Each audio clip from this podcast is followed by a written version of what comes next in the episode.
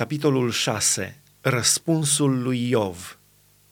Iov a luat cuvântul și a zis, Oh, de ar fi cu putință să mi se cântărească durerea și să mi se pună toate nenorocirile în cumpănă, ar fi mai grele decât nisipul mării. De aceea îmi merg cuvintele până la nebunie, căci săgețile celui atotputernic m-au străpuns, sufletul meu le suge o trava și groaza Domnului bagă fiori în mine. Zbiară măgarul sălbatic când are verdeață? Mugește boul când are de mâncare? Poți mânca cei fără gust și fără sare? Are vreun gust albușul unui ou? Orice lucru de care aș vrea să nu mă ating, acela e hrana mea, fie cât de grețoasă ea.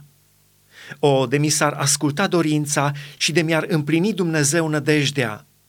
De ar vrea Dumnezeu să mă zdrobească, întindă-și mâna și să mă prăpădească îmi va rămânea măcar această mângâiere, această bucurie în durerile cu care mă copleșește, că niciodată n-am călcat poruncile celui sfânt. La ce să mai nădăjduiesc când nu mai pot? La ce să mai aștept când sfârșitul se știe? Tăria mea oare este o tărie de piatră? Trupul meu e de aramă? Nu sunt eu lipsit de ajutor și n-a fugit mântuirea de mine?' Iov se tânguiește. Cel ce suferă are drept la mila prietenului, chiar dacă părăsește frica de cel atotputernic. Frații mei s-au arătat înșelători ca un pârâu, ca albia pâraielor care trec.